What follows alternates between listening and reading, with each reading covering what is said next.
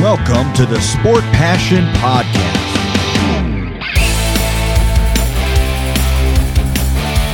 And here is your host, Lars Marendorf. Einen wunderschönen guten Tag und herzlich willkommen zum Sport Passion Podcast. Manchmal passiert es ja, dass nach einem Spiel Experten und vor allem auch Fans ein bisschen überreagieren und in die eine oder in die andere Richtung ausschlagen und dann ein Team zum Titelkandidaten erklären oder einer Mannschaft sagen, die gehen in einem Sweep raus, weil eben ein Spiel gewonnen oder verloren wurde. Und genau aus dem Grund habe ich jetzt erstmal gesagt, zu Beginn der Playoffs, ich warte pro Serie zwei Spiele ab und versuche dann so eine kleine erste Einschätzung zu geben, was lief gut, was war schlecht, was kann man vielleicht auch von der Serie dann im weiteren Verlauf auch noch erwarten. Und ich fange eben an mit den Serien, die jetzt schon vier Spiele haben. Und dazu gehört die Serie der Boston Bruins gegen die Carolina Hurricanes. Die Hurricanes haben da ja Heimrecht. Und die ersten beiden Spiele gingen an die Hurricanes. Spiel 1 war ein 5 zu 1 und Spiel 2 ein 5 zu 2. Das klingt jetzt auf den ersten Blick erstmal recht deutlich, beide Partien. Man muss äh, allerdings sagen, äh, Spiel 1, erste Drittel keine Tore und dann äh, sind die beiden Tore gefallen, ja, so wie sie gerne fallen für Carolina, wie sie das gerne haben wollen, mit viel, viel Verkehr vorm Tor, beide Schüsse verdeckt und dann waren sie in der Lage da, eben dann dort ja, das erste und zweite Tor zu machen. Boston konnte nochmal antworten mit einem ähnlichen Tor von Taylor Hall. Aber dann mussten sie eben aufmachen oder haben dann schon aufgemacht, sind in zwei Konter reingelaufen und dann am Ende ein Empty Net Goal. Und dann war es eine deutliche Geschichte, fand ich aber, war eigentlich ein recht enges Spiel um die Partie. Und beide Mannschaften waren nicht in der Lage, in irgendeiner Form im Powerplay äh, ein Tor zu schießen. Also das vielleicht auch äh, durchaus bemerkenswert, dass man da nicht so unbedingt in der Lage war. Und ähm, ja, dementsprechend ging es dann eben für die Boston, äh, für die Carolina Hurricanes aus und die Boston Bruins sind gleich erstmal in Rückstand geraten. Spiel 2, 5 zu 2.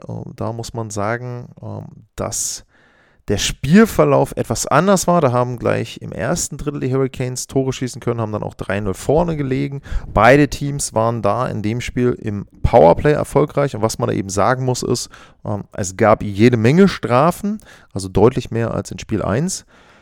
Und man muss eben auch sagen, dass die Boston Bruins vielleicht versucht haben, so ein bisschen ja, den Spielstil zu ändern und da ein bisschen mehr ja, Gift reinzubringen irgendwie in das in die Partie und das ist ihnen insoweit nicht gelungen. Ich glaube, das ging ein bisschen nach hinten los. Ähm, es ging, begann mit einer Aktion von David Pasternak gegen Anti-Runter. Wir erinnern uns alle, Runter vertritt Anderson und ähm, Runter ist eigentlich nur der ja, 1B-Torhüter, wenn man das dann eben so ausdrücken möchte. Und er wurde von David Pasternak ja, umgelaufen, am Kopf getroffen bei einer Aktion, wo der den Puck tief spielt in Überzahl, läuft dann hinterher. Und da muss man schon sagen, ähm, sein Coach Bruce Cassidy sagte nach dem Spiel, er hat versucht, ihn zu vermeiden. Um, Habe ich nicht gesehen, weil da war meterweit Platz. Man, es war klar abzusehen, dass Runter den Puck spielt. Der war jetzt auch nicht, Runter war auch nicht meterweit aus seinem äh, Torraum raus. Es war schräg neben dem Torraum. Ich glaube, ein Schlittschuh stand noch so ein bisschen drin in dem blauen Bereich. Also durchaus eine Aktion, die normal ist. Torhüter in der Nähe vom Torraum und Pasternak hat ganz klar versucht, ihn da zu treffen, meiner Meinung nach. Trifft ihn dann auch, verletzt ihn. Und dann ist es so, dass die Carolina Hurricanes da eben dann ja das Problem hatten, dass dann ihr zweiter Torhüter Piotr Koschetkov rein musste ins Tor und da eben die Vertretung übernehmen musste für Anti Ranta. Hat das auch gut gemacht, also zwei Gegentore ähm, waren da eben auch, finde ich, eine gute Leistung. Ähm, aber wie gesagt, Boston versuchte dann so ein bisschen da ähm, ja, Härte reinzubringen. Ähm, nachher dann auch nochmal Brad Marchand mit einer blöden Aktion gegen Kretkov, ähm, da eben auch mit einem mit Slash, mit einem Crosscheck erst, dann äh, reagiert der Goalie, er macht nochmal einen Slash Marchand. Ähm, na gut, äh, das kennen wir von ihm. Gab eine zweite Aktion in dem Spiel, ähm, wo man ja so eher sagen muss, das war eher so grenzwertig. Ähm, ein Check von Andrei Svechnikov gegen Hampus Lindholm. Ähm, schwer getroffen da. Lindholm war dann auch leicht angenockt, äh, schwankte da auch so ein bisschen, ist dann auch nicht wiedergekommen. Und da muss man eben sagen, das ist eine dieser Aktionen, ja, sehr, sehr an der Grenze. Ein Check, äh, Lindholm hat den Puck noch, schießt ihn dann weg. Also der Check war nicht zu spät. Äh, Bruce Cassidy meinte, er war ein bisschen hoch. Ja, gut. Ähm, der Haupttrefferbereich ist eher im Brustbereich, also Chest Area. Ist jetzt nicht so, dass man da einen Kopftreffer direkt erkennen konnte. Ähm, er ist auch, er ist zwar in einer vulnerable Position, also in einer Position, wo er ja, gefährdet ist, sozusagen, in einer verletzbaren Position. Aber er hat den Kopf jetzt nicht nach vorne gelehnt, er wird auch am Kopf nicht direkt getroffen. Es ist einfach so, dass er Svechnikov nicht kommen sieht und dann einen harten Treffer bekommt. Svechnikov hat dann auch bedauert, dass Linter verletzt ist. Ja, für mich insgesamt ähm, eine Aktion, die man durchgehen lassen kann. Ähm, das, was Pastanak gemacht hat, eben nicht. Da war ich übrigens auch verwundert, dass man aus den fünf Minuten dann wieder zwei Minuten gemacht hat. Aber gut. Ähm, letzten Endes glaube ich, die Bruins haben sich damit keinen Gefallen getan mit dieser etwas härteren Spielweise, haben ja dann auch Tore in Unterzahl kassiert. Und man muss jetzt sehen, ähm, die stehen mächtig, mächtig unter Druck. Auf der Gegenseite ist es natürlich jetzt auch so, ähm, du hast mit äh, Kochetkov jetzt den dritten Torhüter bei Carolina zwischen den Pfosten.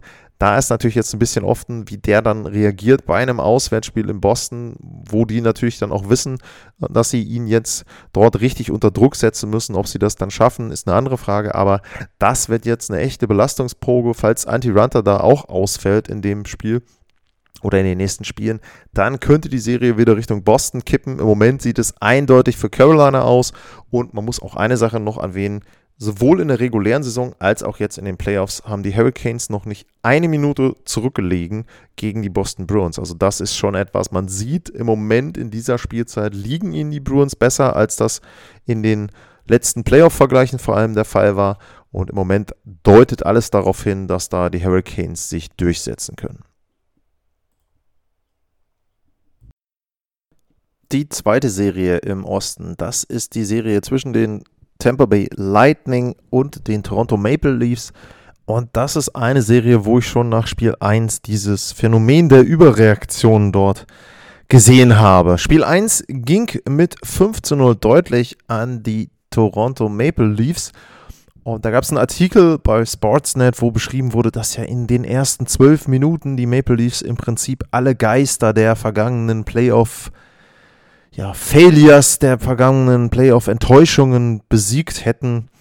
Und ähm, das war mir dann einfach zum einen erstmal viel zu pathetisch da in dem Fall und dann aber auch einfach viel zu schnell und viel zu hoch gegriffen.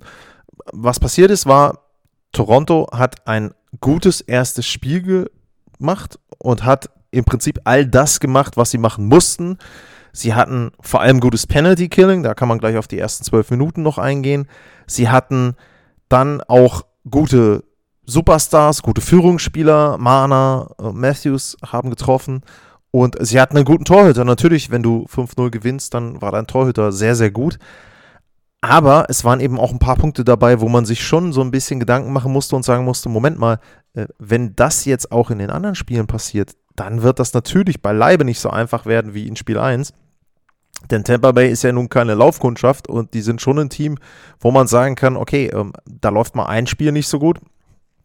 Aber die letzten zwei Jahre haben gezeigt, ich glaube 14 Niederlagen und 14 Mal haben sie danach das Spiel gewonnen und äh, speziell Andrei Wasilewski als Torhüter, der hat da ja immer dann sehr, sehr gut abgeliefert. Also da wäre ich schon sehr vorsichtig gewesen nach Spiel 1 aus Sicht von Toronto und ja, das hat sich dann in Spiel 2 bestätigt. Das ging 5 zu 3 an die äh, Tampa Bay Lightning. Aber zu Spiel 1 nochmal ein bisschen auch zur Anfangsphase. Also die Maple Leafs haben da ein paar Strafzeiten genommen, wo man sagen muss, äh, die waren überflüssig. Und speziell Kyle Clifford ist da zu erwähnen. Der hat einen Check gegen Ross Colton gefahren. An der Bande, außen fährt er neben ihn. Der Check ist spät. Der Check ist so, dass er ihn gegen die Bande haut, den Kopf äh, dabei gegen die Bande haut. Also durchaus fünf Minuten plus Spieldauer wert. Er hat auch ein Spielsperre bekommen und ich nehme es mal vorne weg jetzt. Das Spielsperre fand ich in Ordnung. Dumme Aktion für mich und natürlich eine große, große Risikoaktion. Und du musst halt schon sagen, okay, ähm, dann gab es noch eine andere Strafe dazu und da hätte dieses Spiel ganz, ganz schnell bereits zu Beginn für die Tampa Bay Lightning kippen können. Und die Tatsache, dass man das jetzt so positiv darstellt, dass Toronto da dann eben die Strafen ja, killen konnte und dass Toronto da eben dann ohne Gegentor rausgekommen ist. Das ist natürlich gut, dass sie das gemacht haben, aber trotzdem ändert das ja nichts an diesen dummen Strafen. Und um Spiel 2 vorwegzunehmen, da haben sie sich genau solche oder ähnliche Strafzeiten geleistet und da ist es dann nach hinten losgegangen. Aber ansonsten, wie gesagt, Spiel 1 war sehr, sehr gut von Toronto, auch in Unterzahl dann getroffen und da konnte man sich nicht viel mehr wünschen, außer vielleicht diese Strafzeiten zu reduzieren. Und da denke ich, das ist ein Punkt, der auch bei sehr, sehr guten Teams dann passieren muss, dass man nicht nur nach Siegen Dinge korrigiert, äh, nicht nur nach Niederlagen Dinge korrigiert, sondern eben auch nach Siegen. So rum war es gemeint. Denn, wie gesagt, es war ein 5-0, aber nicht alles war Gold, was in dem Spiel glänzte. Und da muss man eben vorsichtig sein. Und wie es genau nicht laufen darf, das zeigte dann eben das nächste Spiel. Das zeigte dann das 5 zu 3 jetzt in, in Spiel 2. Da war es dann so, dass Tampa eben dann Tore im Powerplay gemacht hat. Allen voran Victor Hetman hat ein sehr, sehr gutes Spiel gemacht. Ein Tor, drei Vorlagen. Und da sind eben diese Strafzeiten dann überflüssig gewesen für die Maple Leafs. Sie haben wieder einen Tor in Unterzahl erzielt, okay, aber wenn du vorher drei Tore äh, dann kassierst durch das Powerplay der Tampa Bay Lightning, dann kannst du es irgendwann nicht mehr aufholen. Und was man natürlich auch bei Spiel 2 sagen muss, die Tore sind sehr gut gefallen, was den Zeitpunkt betrifft. Für Tampa Bay das 1-0, drei Sekunden vor Ende des ersten Drittels, direkt danach dieser Breakaway von Corey Perry. Also da hat schon alles gepasst dann auch in dem Spiel. Doch trotzdem muss man eben bei Toronto diese Strafen abstellen. Ich habe jetzt schon gelesen, Wayne Simmons, der ein paar der Strafen genommen hat, wird wahrscheinlich dann durch Spezza ersetzt. Muss man schauen. Aber Toronto muss eben vorsichtig sein, denn sie haben ja, gezeigt, dass sie da noch ein bisschen unerfahren sind und das kannst du dir gegen Tampa nicht leisten. Wenn du denen Möglichkeiten gibst fürs Powerplay, dann werden sie irgendwann diese Möglichkeiten nutzen und dann hilft dir auch eine gute Leistung von Jack Campbell hinten nichts. Da muss man eben dann entsprechend, ja, ohne Strafzeiten durch die Spiele kommen. Ansonsten, wie gesagt, das, was ich gesehen habe, zum Beispiel auch von den kritisierten Mana Matthews, äh, Matthews da mit dem Vorcheck jetzt auch in Spiel 2 sehr gut vorbereitet, das eine Tor zum 5-2. Also, das sieht schon sehr, sehr gut aus. Denen kann man keinen Vorwurf machen, aber die können natürlich auch nichts daran ändern, wenn sie dann eben nicht auf dem Eis sind, weil die Mannschaft in Unterzahl spielt, die eigene. Also, da eben muss Toronto dazu kommen, dass sie mehr 5 gegen 5 spielen, beziehungsweise dann eben Tampa selber zu Strafzeiten zwingen. Sehr spannende Serie, da habe ich auch gesagt, da wird es lange gehen. Also da ist das Ganze im Prinzip so, wie ich es bisher erwartet habe. Jetzt gibt es den Schwenk in den Westen, genauer in die Central Division. Da spielen die St. Louis Blues gegen die Minnesota Wild und auch da steht es 1 zu 1. Und in diesem Fall ist es so, dass St. Louis das erste Spiel auch in einem Shutout gewinnen konne, konnte. 4 zu 0 am Ende. Ross, äh, David Perron äh, mit einem Hattrick in Spiel 1, zwei Powerplay-Tore und da war es eben auch so, Minnesota vielleicht so ein bisschen grün, auch manche Strafe genommen, die ein bisschen überflüssig war und eben selbst nicht erfolgreich gewesen in Überzahl. Sehr viele Strafzeiten in dem Spiel, also verhältnismäßig viele Strafzeiten fand ich. Und äh, trotzdem eben dann nur St. Louis in der Lage, dort das Spiel dann oder das Tor zu treffen und entsprechend diese Strafzeiten zu nutzen. Verdienter Erfolg, denke ich, in Spiel 1. Aber Minnesota hat die richtigen Schlüsse gezogen in Spiel 2 und da waren sie selber auch im Powerplay dann erfolgreich haben auch wesentlich mehr Tempo dann gehabt, haben gutes Vorchecking gehabt. Natürlich mag Andre Flurry, auch das ein Punkt, gute Torhüter nach einer Niederlage sind oft dann im Spiel danach sehr, sehr gut. Er hatte eine Fangquote von 94% in Spiel 2 und Kirill Kaprizov dann auf der anderen Seite mit dem Hattrick für die Minnesota Wild. Ähm, ja, was gibt es da noch zu, zu sagen? Im Grunde um, beide Spiele ähm, sehr interessant, sehr viel Physis mit drin. Und da muss ich auch noch sagen, da gab es eine Szene, äh, da habe ich dann das Department of Player Safety wieder nicht äh, verstanden. Spiel 1 steht 4-0 Powerplay für die Blues. Ähm, Jared Spurgeon, der Mannschaftskapitän der Minnesota Wild, liegt zusammen nach einem Zweikampf so halb auf dem Boden oder kniet vielmehr mit äh, Pavel Butschnewitsch. Der kniet vor ihm, beide Beine sind da vor ihm und er checkt mit voller Wucht und mit voller Absicht ihm in den Waden-Knöchelbereich Butschnewitsch. Und da hätte beim äh, Spieler von St. Louis durchaus was kaputt gehen können. Dafür gab es, ich weiß gar nicht, gab es eine Strafe? Ich glaube, es gab zwei Minuten. Ähm, und es gab danach eine Strafe von 5000 Dollar. Hey, liebe NHL, die wird ihm richtig wehtun.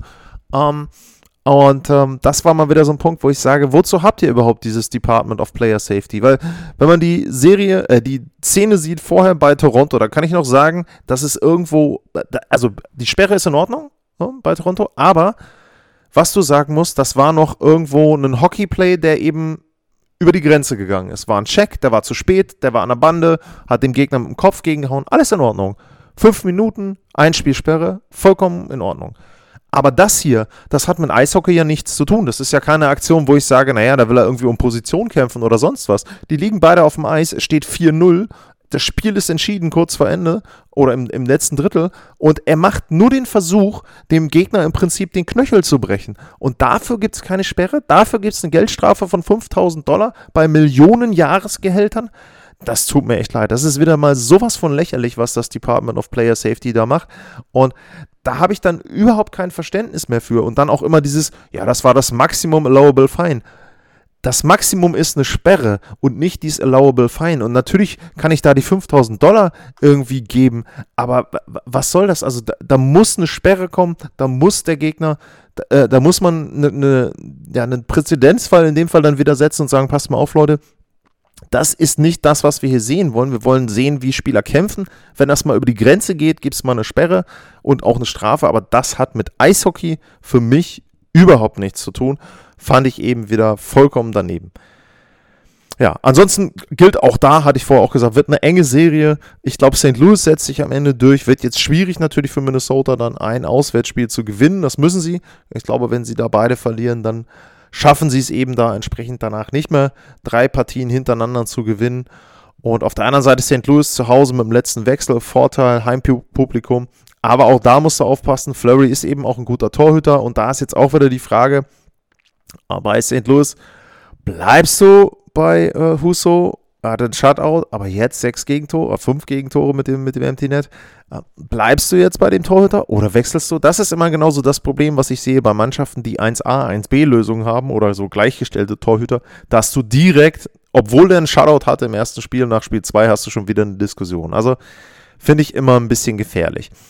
Dann kommen wir zur letzten Serie im Westen und das ist die zwischen den Los Angeles Kings und den Edmonton Oilers. Die Kings gewinnen Spiel 1 4 zu 3 und die Oilers holen Spiel 2 6 zu 0. Und da gab es von Florian Giftaler einen Kommentar zu. Äh, die Oilers gehören zu den Favoriten, wenn Smith so spielt wie letzte Nacht. Ähm, er hatte auch einen Kommentar, Toronto geht wieder in Runde 1 raus. Wie gesagt, da glaube ich, wird eine lange Serie, kann ich jetzt noch nichts zu sagen. Ich bin der Meinung, dass die Maple Leafs das für sich entscheiden können. Aber gucken wir mal. Aber bei den Oilers sagt er, die Oilers gehören zu den Favoriten, wenn Smith so spielt wie letzte Nacht. So, fangen wir mal mit Spiel 1 an. Bei Spiel 1 war es so, dass die Los Angeles Kings eine sehr, sehr starke Leistung abgeliefert haben. Die Matchups passten, Deneau und Kopitar jeweils dann passend gegen McDavid und Leon Dreiseitel. Das hat sehr, sehr gut gepasst. Edmund ist nicht einmal in Führung gegangen. Die Vorchecks waren gut von Los Angeles, die Angriffe waren schnell vorgetragen, sie haben Druck kreiert, sie waren präsent, immer da, also die hatten keine einfachen Passwege, die Edmund Oilers. Entschuldigung. Und was man eben sagen muss, und das ist dann das entscheidende Tor gewesen, Mike Smith hat sich mal wieder einen Aussetzer gesetzt, geleistet. So, jetzt kann man natürlich sagen, er hat jetzt im Spiel 2 gezeigt, was er kann und hat in Spiel 2 jetzt den Shutout gehabt und hat in Spiel 2 vor allem im ersten Drittel ihnen dann das 0-0 gerettet und hat eben dafür gesorgt, dass jetzt dann die Oilers mit 1-1 zumindest nach Los Angeles fahren und ja, da sind sie dann eben in der Lage, dort auch ein Spiel zu klauen und schon haben sie wieder Heimrecht. Ich glaube auch daran, aber ich glaube nicht, dass das heute Nacht sehr an Mike Smith gelegen hat, dass sie dieses Spiel gewonnen haben. Denn so viele hochkarätige Chancen habe ich nicht gesehen für Los Angeles. Dann war dazu ein Pfostentreffer. Einmal war die eine Szene, wo der Puck quasi Richtung Torlinie rutschte. Wenn der reinrutscht und ich glaube, Nurse ist es, der ihn dann weg, weghaut, ähm, nicht da ist, dann ist das genauso wieder so ein Fehler von Mike Smith. Dann steht es 0-1. Gut, weiß man nicht, wie das Spiel ausgeht. Aber er strahlt für mich einfach nicht diese Sicherheit aus. Natürlich hat er Phasen dabei, teilweise auch zwei, drei Spiele, wo du sagen kannst, spielt er wirklich sehr gut ähm, oder auch mal länger. Aber er ist immer für so einen Bock gut. Und das ist genau das Problem für mich. Dieses, diese Situation hat Edmonton nie adressiert. Sie sind immer der Meinung gewesen, ach nee, das reicht schon. Und wenn er dann fünf, sechs Spiele, ach nee, wir brauchen jetzt keinen Torhüter, wir müssen nicht tauschen und so weiter. Ähm, vielleicht schaffen sie es damit weit zu kommen. Ich glaube nicht, dass sie über Runde 2 hinauskommen. Das ist mein persönlicher Tipp. Ich rechne sie im Moment auch nicht zu den Titelfavoriten dazu. Dafür gibt es einmal die Problematik mit Mike Smith, dann gibt es das nächste, was man auch gesehen hat, auch schon wieder in diesen ersten beiden Spielen, dass sie teilweise bei 5 gegen 5 massive Probleme haben. Sie nehmen selber teilweise Strafzeiten, die nicht gut sind, die dir Top-Teams dann wirklich auch bestrafen. Also da wäre es zum Beispiel auch so gewesen, dass Top-Teams wahrscheinlich dann in Führung gegangen wären im ersten Drittel. Dementsprechend, sie sind immer noch sehr abhängig von McDavid und Dreiseitel. Ich meine, wenn man Spiel 1 nimmt, wenn McDavid da nicht sein Super-Tor macht, kurz vor Ende des ersten Drittels, dann weiß ich auch nicht, wie das ausgeht. Wenn sie dann mit 0-2 ins Drittel gehen, ist das Ding vielleicht schon vorher gegessen und Smith äh, braucht gar nicht seinen Fehler machen. Also es gibt immer noch so viele, viele Baustellen bei den Edmonton Oilers und ich kann mir nicht vorstellen, dass sie die in diesem Playoff-Lauf irgendwie hinbekommen wie gesagt, man muss ja auch mal eine Sache berücksichtigen. Die Los Angeles Kings sind der wirklich, ich würde persönlich sagen, sogar mit Abstand einer der leichtesten Gegner, den du kriegen kannst. Vor allem in diesen Matchups 2, 3. Ich meine, man könnte jetzt auch sagen, Nashville ist vielleicht noch leichter, aber ansonsten wüsste ich jetzt bei den anderen Mannschaften, die der Lower Seed sind, keine Mannschaft, die leichter ist. Dallas ist unfassbar unbequem zu spielen. Wie gut Washington ist und dass die Erfahrungen haben, hat man jetzt auch gesehen. Pittsburgh hat man gesehen. Aber selbst die Bruins, die 0-2 zurücklegen, würde ich natürlich höher einstufen als die Los Angeles Kings. Also nochmal, Edmonton spielt da gegen den einfachsten Gegner und gegen den haben sie schon ein Spiel vergeigt. Und da daraus jetzt zu machen, ja, weil sie jetzt das zweite dann souverän gewonnen haben, sie sind Titelfavorit, hm, tue ich mir schwer mit. Wie gesagt, ich lasse mich da auch gerne eines Besseren belehren. Also ich würde auch gerne mal einen tieferen Playoff-Lauf von äh, McDavid und Dreiseitel sehen. Nur glaube ich da im Moment nicht dran. Gegen die Los Angeles Kings allerdings sollte es reichen, denn da wäre ein Ausscheiden, also dann musst du wirklich alles hinterfragen, dann kannst du auch irgendwie alles tauschen außer McDavid und Dreiseitel. Ähm, das wäre dann der absolute Super-GAU, wenn sie dieses Jahr wieder in der ersten Runde rausgehen. Glaube ich nicht dran. Ich glaube, dass sie jetzt in Los Angeles mindestens ein Spiel sich holen werden. Damit haben sie dann Heimvorteil. Dann gewinnen sie Spiel 5 zu Hause, wenn sie nicht beide schon in Los Angeles gewonnen haben. Und holen sich dann auch das Ding in sechs Spielen von mir aus. Also ich glaube schon, dass sie jetzt weiterkommen. Einen tiefen Playoff ran sehe ich nicht für die Edmonton Oilers. Das liegt aber natürlich dann auch an anderen Teams, nicht unbedingt nur an Edmonton. Und ob Mike Smith dann egal wie sie jetzt spielen, alle Spiele macht und da weiter in einem Tor steht, weiß ich auch noch nicht.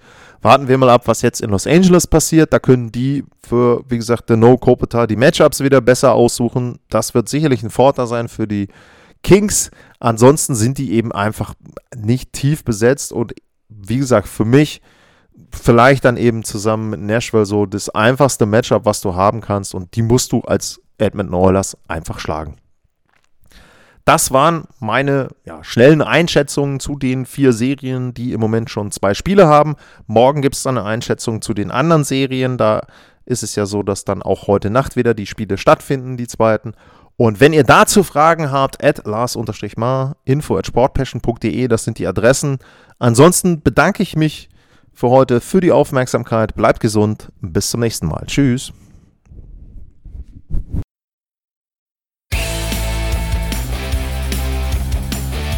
Sportliche Grüße.